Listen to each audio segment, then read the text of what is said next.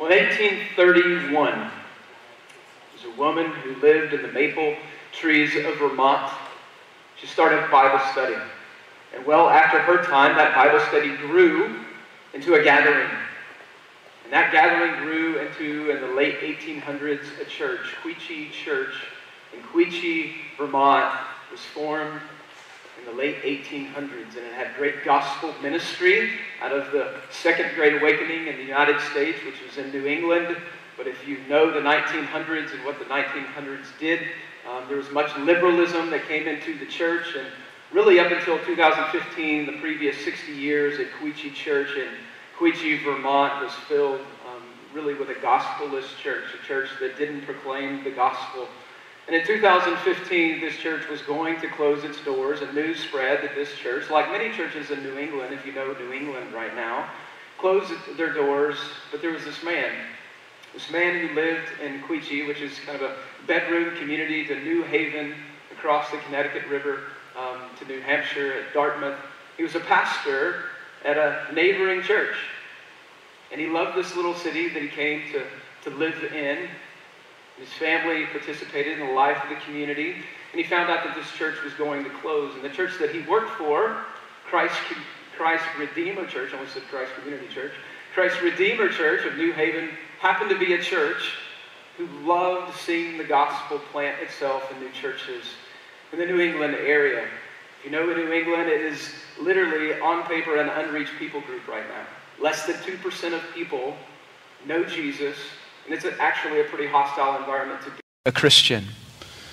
And so this little church in New Haven decided to take Ryan, the man that lived in Quechee, and they approached this church and said, Would you be willing to give us this church, this property? This church that had been standing since the late 1800s. And the church, many of them not believers, but one man, said, I would love for this church not to turn into what many churches turn into in New England these days either a tap house or a library or literally a garage where people do work on cars. If you go to New England today in those townships, many of those churches are that way. And they agreed to give Ryan this church and Christ Redeemer Church this church in 2015. I know these things because our church, my pre, one of my previous church, was had a partnership with Christ Redeemer Church in New Haven, and we went up a number of times and partnered with them in ministry to advance the gospel. And we, went, we took two trips, and remember being up in the steeple of this old church that you might see on a cardstock, going, are we going to make it? Working on this old church that actually has a basement. We don't have basements. It is sleeting today. I remember working for them, and Ryan's a guy that didn't have money when they, when they approached him and said, hey, would you take this church? And so Christ Redeemer Church supports him.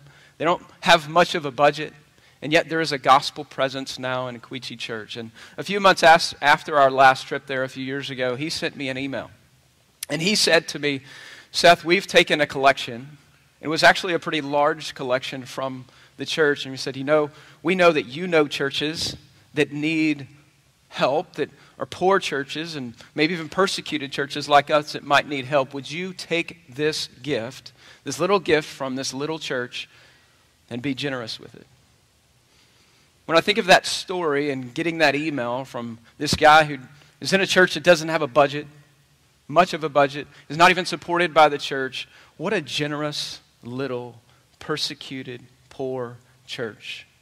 Think of the widow's mite and how much they actually gave for what they had. In the first century, there was this little poor and persecuted church as well. This poor and persecuted church that sent money to the missionary that planted this church in the Apostle Paul. And the Apostle Paul received this financial, generous gift, and in return, he sent a letter. This is the letter you have in your Bible the letter of Philippians. And Paul wrote this letter and sent it back to this little church, this little poor, persecuted church, to thank them for their generosity. And not only thank them for their generosity, but commend them to the gospel and to continue to advance the gospel. That their lives were meant to be lived for Christ, and the fruit of living for Christ was generosity and unity, even amongst diversity, and contentment, and even joy. The irony of that, this letter, is this Paul's in prison. He's in prison, and he's talking to this Philippian church who is persecuted, who is poor, as a man in a prison cell, speaking to them about the joy that can come from Christ. See, joy isn't circumstantial. When you look on the television and you see people climbing up a Capitol, or you back up six months and see riots and cities burning, and you see the world around you in disarray, where it's hard to even have relationship or connection and unity in a church because you're divided over silly things. And yet you can have a lasting joy. And joy is a little different than happiness, right? I'm, I'm happy that my kids can see sleet. I'm not sure the last time they've seen sleet. I'm, I'm happy that a football, my football team won yesterday. I'm happy that I have a job. I'm happy that I get a promotion. But joy is something deeper. John Piper says it this way Joy is a good feeling that abides in the soul, produced by the Holy Spirit, and He causes us to see the beauty of Christ in His Word and in His work. You know, in my life, when I see and experience joy, is usually not in the good times, but in the hard times. Because I know that I know that I know that Christ is present, that He is there with me, walking through stuff that I can't even imagine how I get to tomorrow. But that abiding presence of the Spirit reminds me that it's going to be okay. That's this lasting joy that Paul's talking about, that he's experiencing even in prison, that the Philippian church can experience and even see the fruit of as a generous church who is poor. Let me ask you a question. How's your joy right about now? How's your joy? In the circumstances of your life, if you're worried about a job that you've lost and what's next, if you turn on the television and it depresses you, if you're worried about getting COVID or spreading it to someone you love, or you're just dealing with brokenness or weariness or loneliness, where is your joy? That's why I want to look at the book of Philippians this spring. I'll be honest, as I prayerfully considered where we would go past Genesis, I was thinking about where we are as a church, and what a great book to remember. The joy comes from knowing Christ and all these circumstances of our lives that are crazy around us, that we can still live for Christ, that we could still hone in and put the lens of our lives around Him. What a great book. Maybe you know Philippians from the coffee cup, verses that are on the coffee cups in your home, or the verses that are framed on your wall. But there's much, much, much, much more to the book of Philippians than that. So turn with me to Philippians chapter 1 verses 1 through 3. There's a Bible on the end of your row, and we will open up God's Word to this little book. Philippians 1 1 through 3. Let me read it. And here's what we're going to do I'm going to unpack this intro. This is a personal letter from Paul back to the Philippians, Philippian church, and then I'm going to share with you the backstory. You have a study Bible. Most of you have a study Bible. If you don't get it, you can look up all the bullet point back, background that you want to on this little church and the city of Philippi, but I want to share with you the rich background story of how this church planted. Philippians 1 1 through 3. Paul and Timothy, servants of Jesus Christ. And so Paul's with Timothy, second missionary journey. He's picked up Timothy. He thought he was useful in Acts chapter 16, so he picks him up. They're servants, they're bond servants. The word there is doulos. It means they're bond servants of Christ. They're going to follow Christ. To all the saints in Christ Jesus who are in Philippi. It's been about 10 to 15 years since he plant, Paul and Timothy planted this church. And so all the saints in Philippi, these are believers in Christ. With the overseers and deacons, it means from the point in which Paul has planted this church 10 to 15 years before that there's been growth, that there's now structure to this church, to the overseers that would be elders and deacons. Grace to you. This is familiar, right? This is a familiar refrain.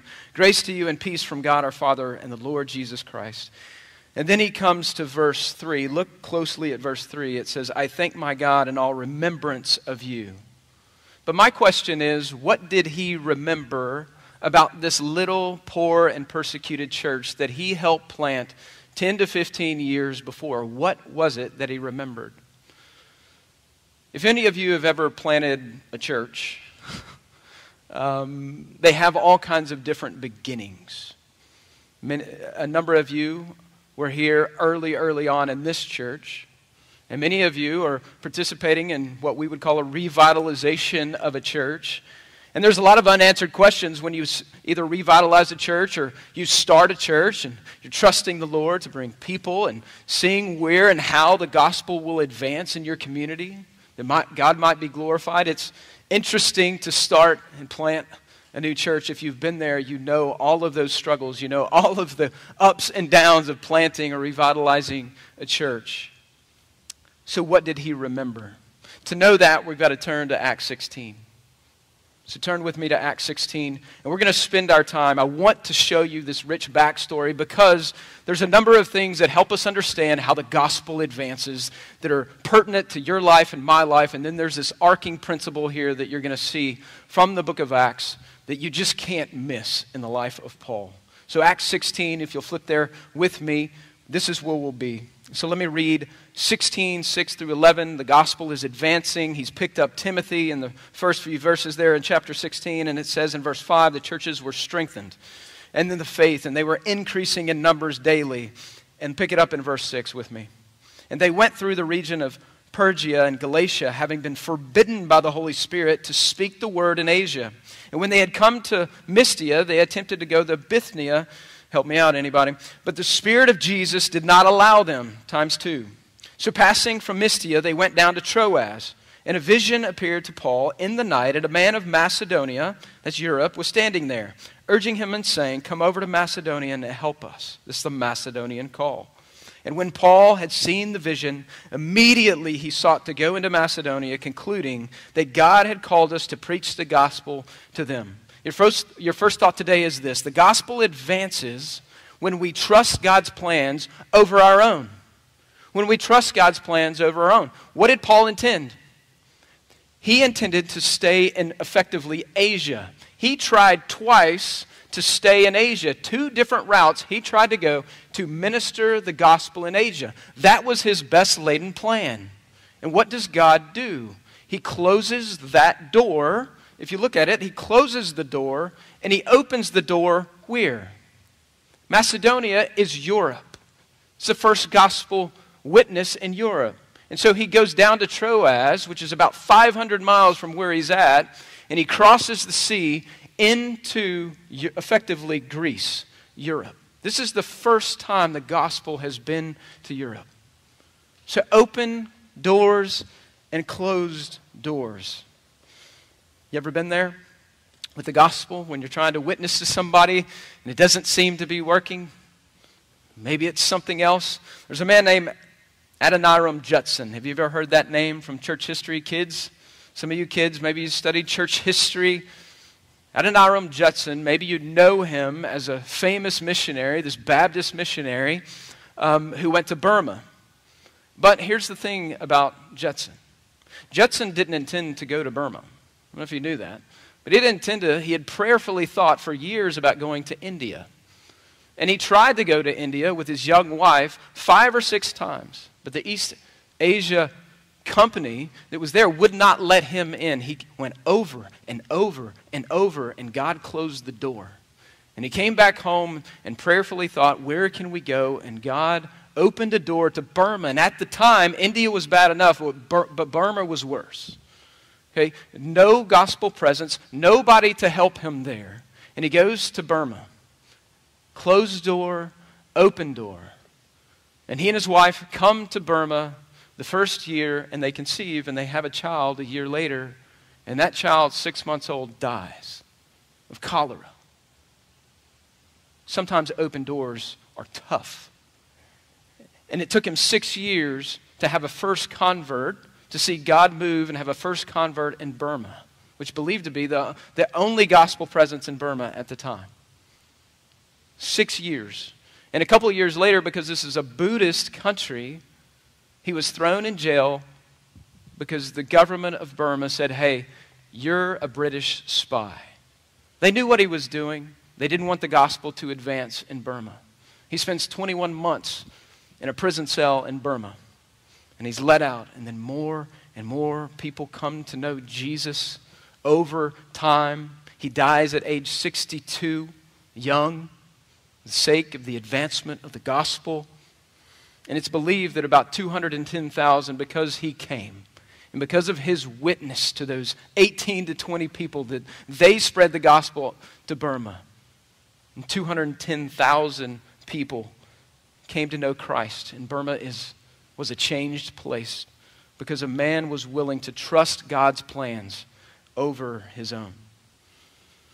What is God doing in your life? What people in your life are you trying to share the gospel with? Are you trying to do ministry with? And maybe you're running into closed doors. And maybe it's that God is going to use someone else because there's never closed doors with God. Doors aren't closed for God. They may be closed for us, but God's going to do His work where He wants with the people He decides to do it with. So, what do you do with closed doors? And maybe better yet, what do you do with open doors for gospel witness that look really hard? You know, the guy at work that seems really tough to witness to. You're going, well, I'm really trying to, to witness to this really nice guy, and I'm not having any success, but you're calling me there? Have you been there before? Open doors and closed doors for the gospel. Maybe we ought to ask a different question, though. It's a question that I was asking myself in a convicting way this week as I was preparing and thinking about Philippians and this text. Are we even knocking on doors? Are we even knocking on doors? God can't say no if we're not knocking on doors for people with the mission that we have to make disciples. Are we even knocking on doors? What a convicting question that is, but one we need to consider. And obviously, in life, when we think about open doors and closed doors, is broader than that, isn't it? Broader than mission. When you think about the open or closed doors that God has put in front of you, that you keep trying to, maybe that door that you want to open and it doesn't open, maybe it's job, maybe it's family, children, maybe it's circumstance, and you just keep banging on this closed door. And God's got this other door wide open for you, and you're going, I don't really want to go there. I don't really want to do that. But maybe God, in His providence, remember Genesis, and His sovereignty and His providence, that He moves the rudder where He wants to move the rudder of life. Maybe God is opening those doors. The question is are we willing to walk through those doors? Are we willing to walk through those doors? Listen, the gospel advances when we submit, and I would say it more like the passage says it. The gospel advances when we submit to the Holy Spirit like Paul did here. So are you trusting God's plans or your own? But after he said yes, look at it here. He goes, I'm in, God. I mean, he had his own plans and he immediately says, I'm in. What happened next? Let's look at it. Verse 12. Excuse me, verse 11. When, when Paul says, I'll go, Lord, send me, you're going to see a mixture of things. You're going to see the gospel advancing and God doing work and people saved, but you're going to see trouble at the same time. Verse 11 So, setting sail to Troas, he made a direct voyage to Samothrace, falling to Neapolis, from there to Philippi, which is a leading city in the district of Macedonia and a Roman colony. We remained in the city for some days, and on the Sabbath day, we went outside the gate to the riverside. There was no synagogue. There's no synagogue in Philippi. You have to have 10 Jewish men to start a synagogue, and so people would go to the river and pray. They'd go down to the river, where we supposed there was a place of prayer, and we sat down and spoke to the women who had come together. One who heard was the woman named Lydia from the city of Thyatira. This is Asia. She's from Asia, but she's moved to Philippi. She's a fashionista. She's selling purple goods, and she was a worshiper of God, meaning she was a God-fearer. She didn't have the full understanding, but she was a God-fearer. And then the text says this The Lord opened her heart to pay attention to what was said by Paul, to believe. And after she was baptized, her and her household as well, she, she urged us, saying, If you judge me to be faithful to the Lord, come to my house and stay. Look at her generosity. And she prevailed upon them. And then look what happens. As we were going to the place of prayer, we were met by a slave girl. So you got Lydia, who comes to faith. You got a slave girl who had a spirit of divination. And so this is a person who is demon possessed. She's owned by someone else and brought her owners much gain by fortune telling. She followed Paul and us, crying out, and I think mockingly, and said, These men are servants of the Most High God we, who proclaim to you the way of salvation. And they can, she continued to do this. And this she kept doing for many days, Paul having become greatly annoyed. So I don't think it was, hey, thanks for the help. He's annoyed, turning and said to the Spirit, I command you in the name of Jesus to come out of her. And it came out of her that very hour. But here's the problem her owners, saw that their hope of gain was gone, they seized Paul and Silas, dragged them into the marketplace before the rulers. How's it going for you now, Paul? And when they had brought them to the magistrates, they said, These men are Jews, and they are disturbing our city, meaning I can't make money. They advocated customs that are not lawful for us as Romans to accept or practice. The crowd joined in attacking them, and the magistrates tore their garments off them and gave orders to beat them with rods. And when they had inflicted many blows upon them, they threw them into prison, ordering the jailer to keep them safely. Having received this order, he put them into inner prison and fastened, fastened their feet in their stocks. And so, two people have come to know the Lord. Now, Paul and Timothy are in prison because of it. And then you see the third person. So, you see Lydia, and you see the slave girl who's come to faith, and now you're going to see the jailer. At midnight, Paul and Silas, look at this, this is great, were praying and singing hymns to God, and the prisoners were listening to them. So they haven't stopped. they haven't stopped because they were persecuted. They're continuing to advance the gospel wherever they're at, even in prison. And suddenly there was a great earthquake, so that the foundations of the prison were shaken, and immediately all the doors were open so they could get out, and everyone's bonds were unfastened. And when the jailer woke and saw that the prison doors were open, he drew his sword and was about to kill himself because he would have died if they, those men would have gotten out of prison by the Romans, his own people. But Paul cried out with a loud voice, not thinking about leaving the prison, Don't do harm to yourself, to the jailer, for we are all here, meaning we haven't left. We're not going to leave. And the jailer called for lights and rushed in, and trembling with fear, he fell down before Paul and Silas. When they brought them out and said, Sirs, what must we do to be saved? And they said, Believe in the Lord Jesus, and you will be saved, you and your household. So the gospel advances first when we trust God's plans, but it also advances when we live intentionally on mission. This is what Paul's doing. To much harm to himself, he's all about the gospel. He's intentionally, he and Timothy are intentionally living on mission. In this first place in Europe, the gospel was shared in different ways and planted. Three people. You know, think about how different these three people are in Philippi. These are the first three converts of the church. Three ethnicities, three economic backgrounds that they come from, three different places spiritually, three ways in which the gospel was made clear to these people one gospel. You see the power of the gospel to change all kinds of different people from all kinds of different backgrounds, and yet they come together in the unity and diversity in a church. Let me ask you a question. If you were planting a church, would Lydia, the jailer, and a slave girl possessed by a demon be your church plant team? That's Paul's church plant team. That's how this church started.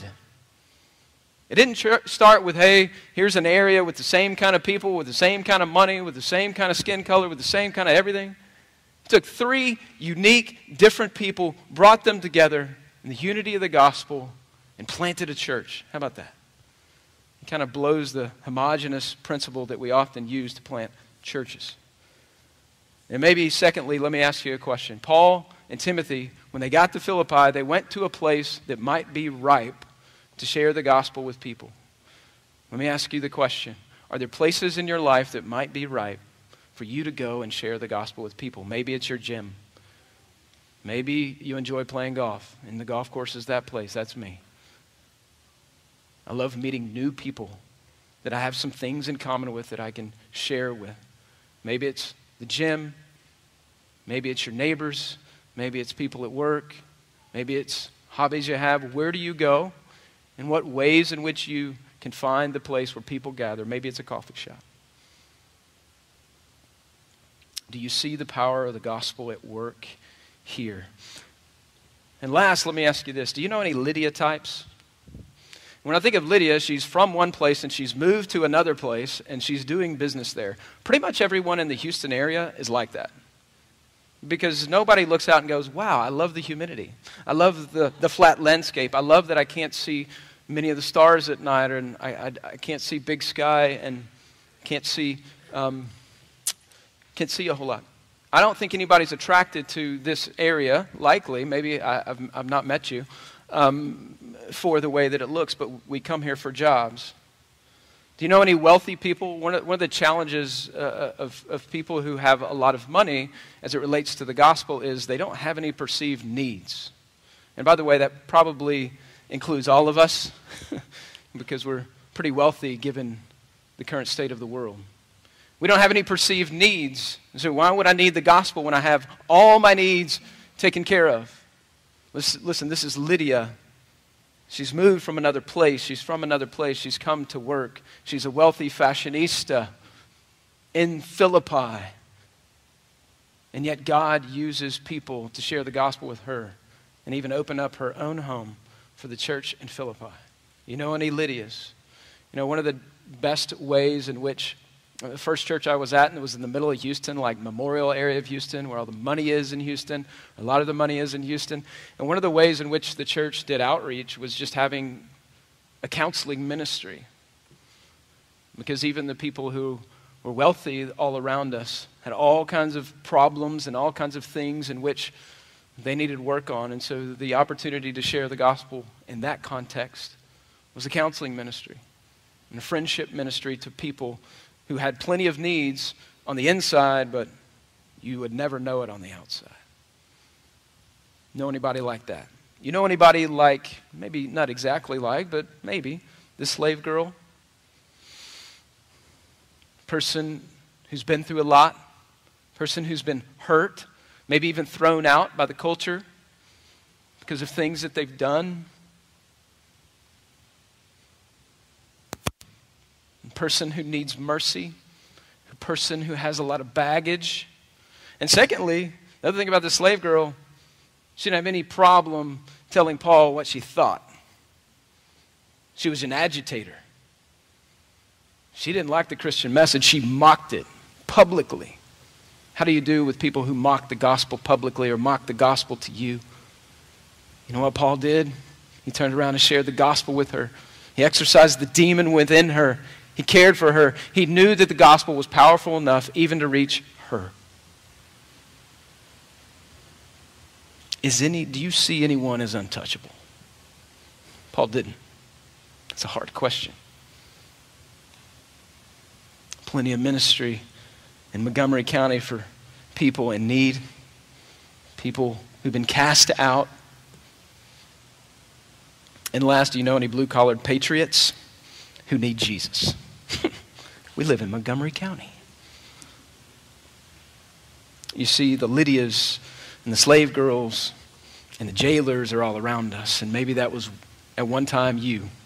Or maybe that's you right now. You're in desperate need of the gospel. And it's our job to be sent out missionaries, to live intentionally on mission.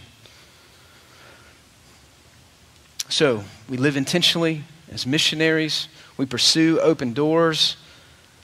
But where does that motivation come from? We know what to do, right? I mean, you've known if you're a believer in Christ, you know that we're servants, we're missionaries, but, but where's the motivation come for that? I mean, I've given you a couple of things that we're supposed to be doing, but how does that happen? Here's your last point. The gospel advances when we really believe in the transforming power of the gospel. See, the gospel advances when we re- really believe that its power is transforming. Do you see that in Paul? I mean, if you just have a cursory reading of this text or any New Testament text, what you see in the life of Paul is that he, the gospel absolutely drove everything about him. Everything. He was fixated on it. People tried to beat him, and he got up again. Put him in prison, he got up again for the sake of the gospel. You know why? Because he's changed by the gospel. that the gospel has changed him, completely changed him. And you see him pursuing the gospel, and you see him caring enough about people around him that they might know the gospel. See, the gospel advances when we really believe that the gospel transforms people's lives. And maybe you're sitting here and you're going, you know, that happened for me about 20 years ago, and I remember the power of the gospel and how it changed me, but, you know, it's just, I just haven't seen a lot of that. And maybe it's because we're, we're not actively pursuing it. But man, the gospel drove Paul. It never stopped driving Paul. Nothing was more important to him. He lived for Jesus and to see each other people know Jesus. And he was that X Factor guy where you couldn't bribe him enough he was still focused on the gospel. You couldn't beat him enough. He was still going to be, get out and be focused on the gospel. And you couldn't distract him enough to be focused on the gospel. And I think the first two, we don't really have a category for that, at least yet. To be beaten for the gospel, to be persecuted for the gospel. But I promise we all have the category of being distracted. Distracted by good things, even. I think that's the method of the evil one in our day, at least here, is that we are completely, oftentimes, distracted from the lens of the gospel and making disciples and living on mission for good things that God has given us. But make no mistake about it, the gospel is our focus. And this is what Paul would continue to say. He would continue to say this in the book of Philippians. Hey, I had all this status, I had all this gain. He did this gain loss category, but I, but I see it as loss in view of the surpassing value of knowing Christ and being found in Him. And later in the book of Colossians, he's going to tell the Colossians, Christ is your life. He's not just this little category on Sunday morning. He's not this category on Wednesday night. He's your life. He's all of it. And in this book, he's going to say something else. To live is Christ. He's sold out. Are we sold out? How would you answer the question? How would you fill in the blank? To live is blank. To live is what? To live is family, to live is wife, to live is kids, to live is work. These are all good things. To live is money, to live is politics, to live is fixing the injustices of our day. To live is comfort, to live is security, to live is me. These are temptations that we have to struggle with. These are traps that we struggle with that entangle us. And we need the Spirit's help to remember and to pursue. To live is Christ. That's your takeaway today. To live is Christ. And the beautiful fruit of living for Christ is just what the book of Philippians says. What he says to this generous little church. The fruit of that, that we're going to see over the next few weeks, or really most of the spring, is generosity is unity, even amongst a lot more diversity that exists in this room. That they had unity as a church, and they also had contentment. They were pursuing contentment. As you live for Christ, you can be content in Him and last joy. The joy of knowing Christ. So, C3, as we leave today, as we think about the world, the crazy world that we're living in, and all of its problems, and all of its weariness, and all the things that we even want to fix and some of those are good pursuits. There's a simple truth that should govern our lives to live is Christ. And I think sometimes what we do, what I do, is say, yeah, I know that, but there's all these things to fix, and there's all these problems of the world to fix. And so we almost say, yeah, I know that, but I'm going to go do this. And we get frustrated because this, whatever this is, just makes us more frustrated really the actual solution. And it, yes, you can say it's a simple solution, but I'm not ashamed of the gospel, for it's the power of God for salvation. When that changes, everything changes. So the priority of our life ought to be to live is Christ and experience the joy of knowing Christ. That's where we're going in the book of Philippians. We're going to raise our focus on what it looks like to live in Christ. Let me pray. Father, we thank you for this morning. We thank you for the power of the gospel. Some of us, I need to be reminded that you still do transform people's lives with your gospel, and it changes everything about them. And Lord, help us in the pursuit of Christ as many of us have come to know Christ. Lord, help us remember The gospel is still changing us. Lord, help us submit to that. Help us believe that, submit to that, identify areas in our life that need work, your gospel work. And Lord, I pray for one maybe here this morning that doesn't know Christ and can't experience the deep and abiding joy that the grace of God provides in Jesus. So, Lord, I pray that they would see Jesus for who he is. He is the Savior who gives life. So, Lord, we thank you for time together. We pray that even as we start 2021 in a world that's continuing to go mad, Lord, I pray that we would recalibrate our eyes and fix them on Jesus. In his name we pray. Amen.